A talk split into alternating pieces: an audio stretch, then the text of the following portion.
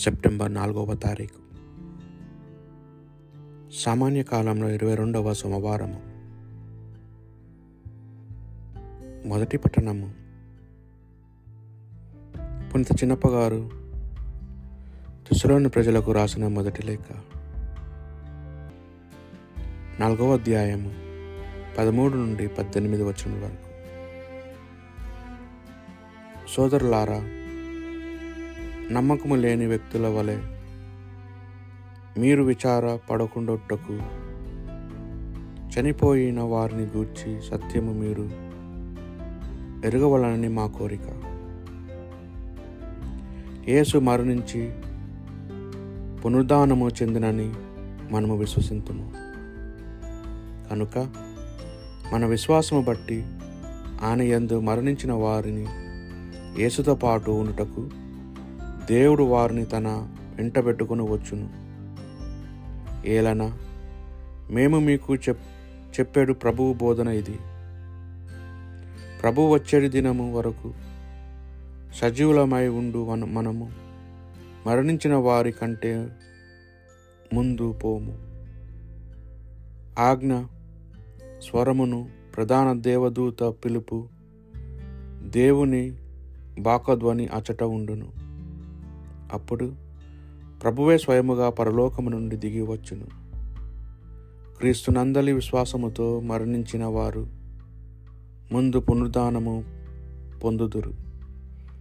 పిమ్మట అప్పటికి సజీవులై ఉన్నవారు ప్రభువును వాయుమండమున కలిసి కొనుటకు వారితో పాటు మేఘములపై కొనిపోబడుదురు.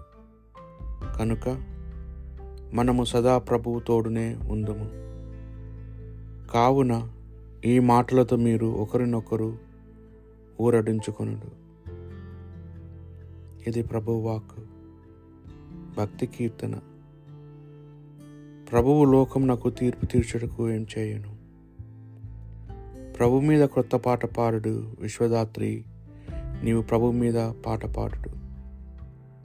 ప్రభు లోకం నాకు తీర్పు తీర్చుటకు ఏం చేయను? ఆయన కీర్తన ఎల్ల జాతులకు తెలియజేయుడు. ఆయన మహకార్యం ఎల్ల జనులకును వెల్లడి చేయుడు.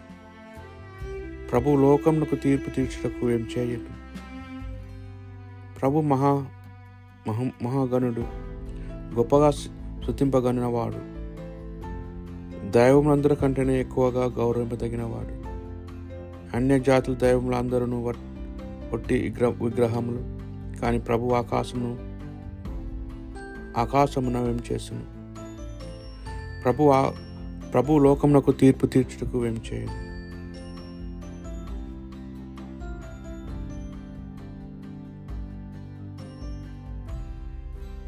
పునీత లుకాసు గారు రాసిన సువార్త సువిశేషంలోని భాగము.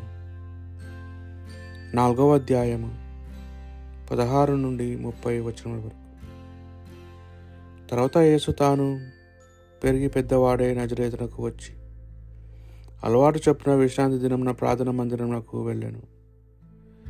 అచ్చట ఆయన చదువుటకు నిలుచుండగా యశయ ప్రవక్త గ్రంథము ఆయనకు అందించిరి. ఆ గ్రంథము తెరవగా ఆయనకు ఈ క్రింది వచనంలో కనపడాను.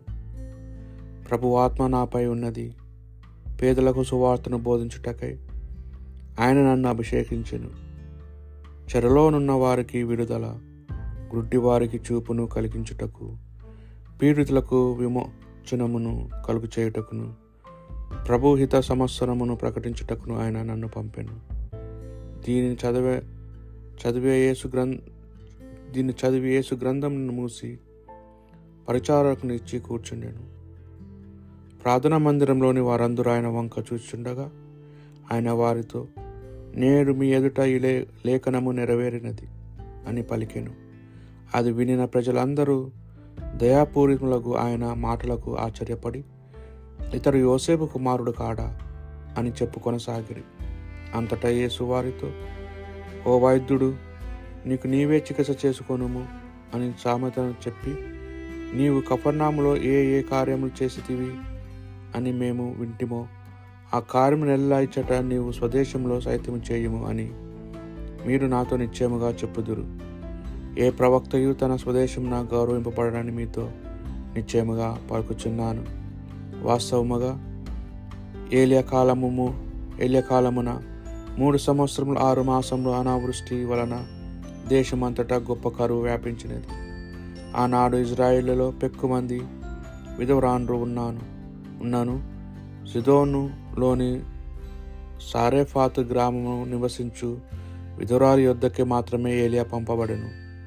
ప్రవక్త ఎలీషా కాలంలో చాలామంది కుష్ఠరోగులు ఉన్నాను. సిరియా నివాసి నామాను తప్ప మరెవరూ స్వస్థత పొందలేదు అని పలికాను. అప్పుడు ప్రార్థనా మందిరంలోని ప్రజలందరూ యేసు మాటలు విని మండిపడిరి. వారు లేచి యేసును నగరము వెలుపలకు నెట్టుకొని పోయి తమ నగరమును నిర్మింపబడిన పర్వతము గ్రామునకు తీసుకొని వెళ్ళి అచ్చను తల క్రింద పడుతురోయ తలచిరి కానీ యేసు వారి మధ్య నుండి వెళ్ళిపోయాను. ఇది ప్రభు సువిశేషము.